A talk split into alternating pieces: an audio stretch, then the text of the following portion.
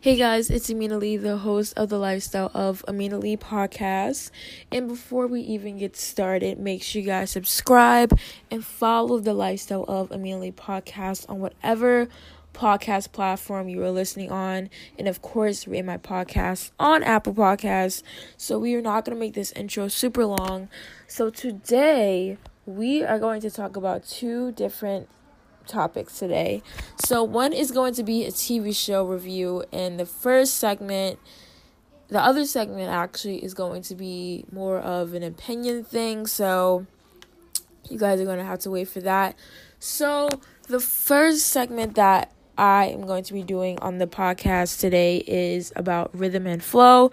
So, if you guys don't know what that is, that's a show on Netflix, and that features Cardi B, Chance the Rapper, and T.I. You guys might be wondering why do they have a show on Netflix?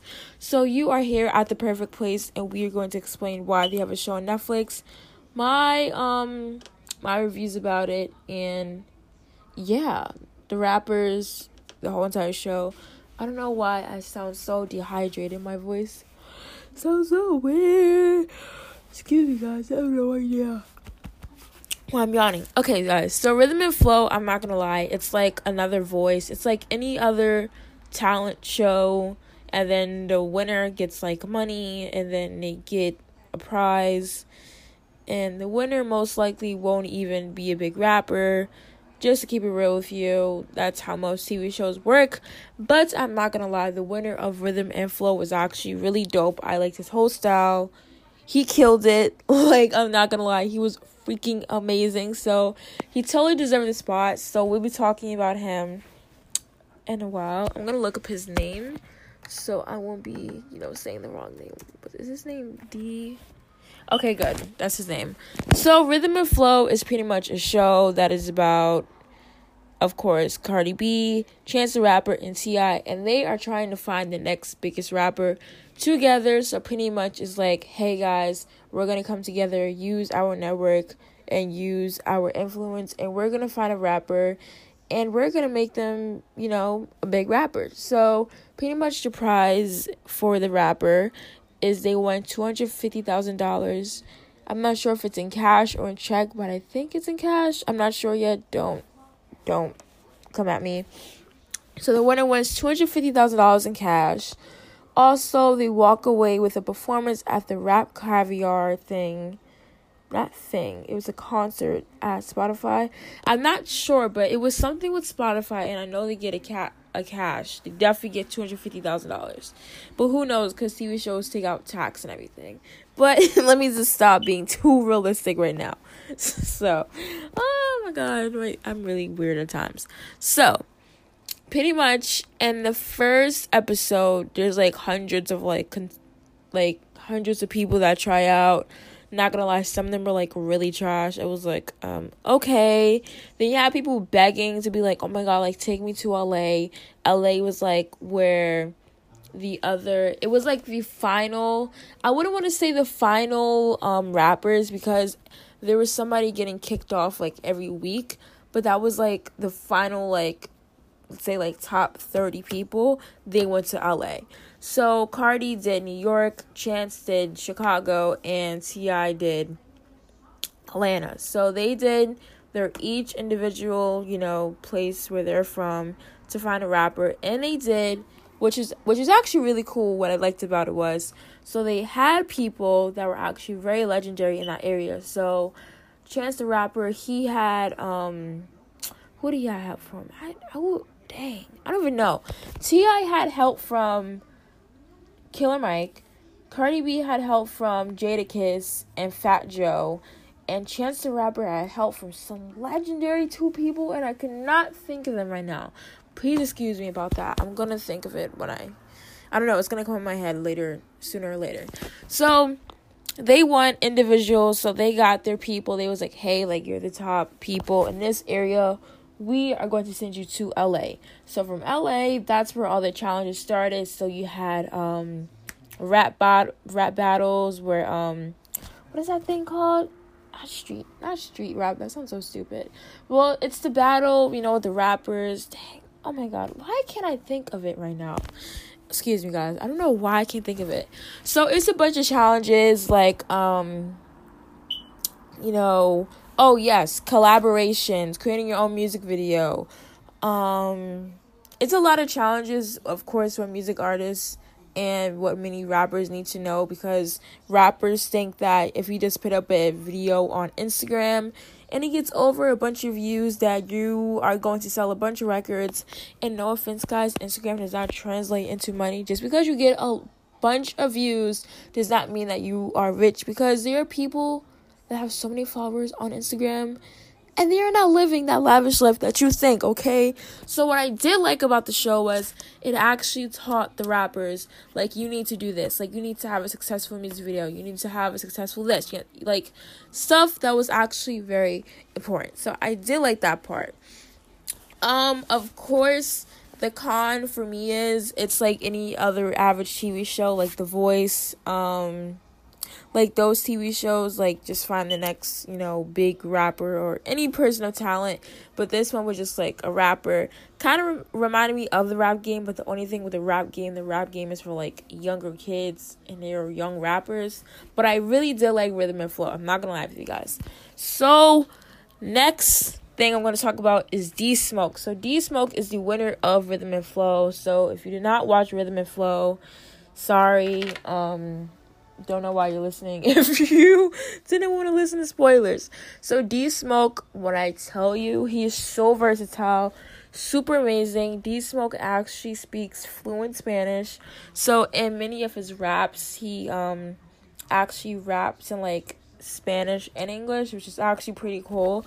And it's like, you know, it just flows and then you know Cardi was impressed with that apparently with the Spanish cuz you know, yeah. So um he's actually really dope. I loved it. I what I did like about D Smoke was he's a very great writer. Of course, all the rappers on the shows, they are writers. And actually, what I did like on the show was I keep getting off topic. So the last like five final finalists, right?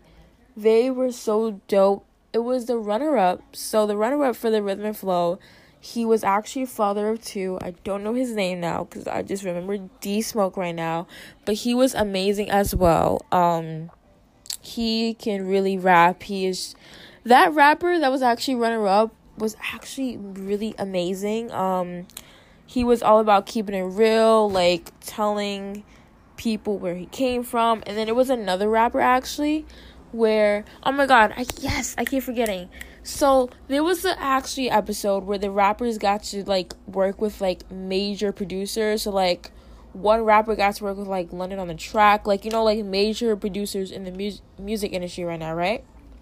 So oh my I know you guys heard that. So, oh my god, my voice has been cracking all day. So excuse me about that. So one rapper, he of course did not win. He was not D Smoke. But one of the producers was like, "Hey yo, like you're really dope we're gonna work together. I'm gonna hit you up. Like we're gonna create like a track together. So that was actually really dope and that producer has won grammys and oscars and everything. And he didn't win but he walked away with working with one of the biggest music producers of all time. So back to d smoke d smoke is actually really amazing. So they had a whole episode on rhythm and rhythm and flow where the rappers got to work with the artists. And when i tell you they did amazing. D Smoke did amazing. So D Smoke actually got to work with Miguel, and that collaboration was super dope. D Smoke, I like him, super versatile. I can actually see him going places, not like he just wins like money and then he just disappears from the face of the earth. Like I feel like he's actually super dope. Um, not gonna lie to you guys. So D Smoke actually told Hollywood Life that I think I'm not sure. Do not hold me against this, but I'm not sure if he's supposed to work with like Cardi B and all of them. I don't know if Netflix is supposed to figure that out yet, but he did say that he was in contact with T.I. and Chance the Rapper, but he hasn't been in contact with Cardi B, which is pretty weird. But he has been in contact with T.I. and Chance the Rapper. I don't know. It's okay. Just keep making noise in the back. Yeah. So, yeah. That's I don't know why he um Cardi B is not in contact with him. But yeah, so they're actually coming out this season two, pretty sure, because Chance Rapper did a post was like, "Hey, comment who should be on season two. and D Smoke so dope. He's definitely going places. So that's it for the first segment. Um, if you guys like rhythm and flow, make sure you guys leave your thoughts about it. You know what? I just really like the show. It was different, you know, Cardi B being funny as well. Of course, like even though it being like the same generic concept of finding like the next big person, I liked how it was actually very genuine. And I liked how Chance the Rapper, it wasn't just like they were there like Cardi, T.I., and Chance were like, oh yeah, I'm just here for a check. Like, no.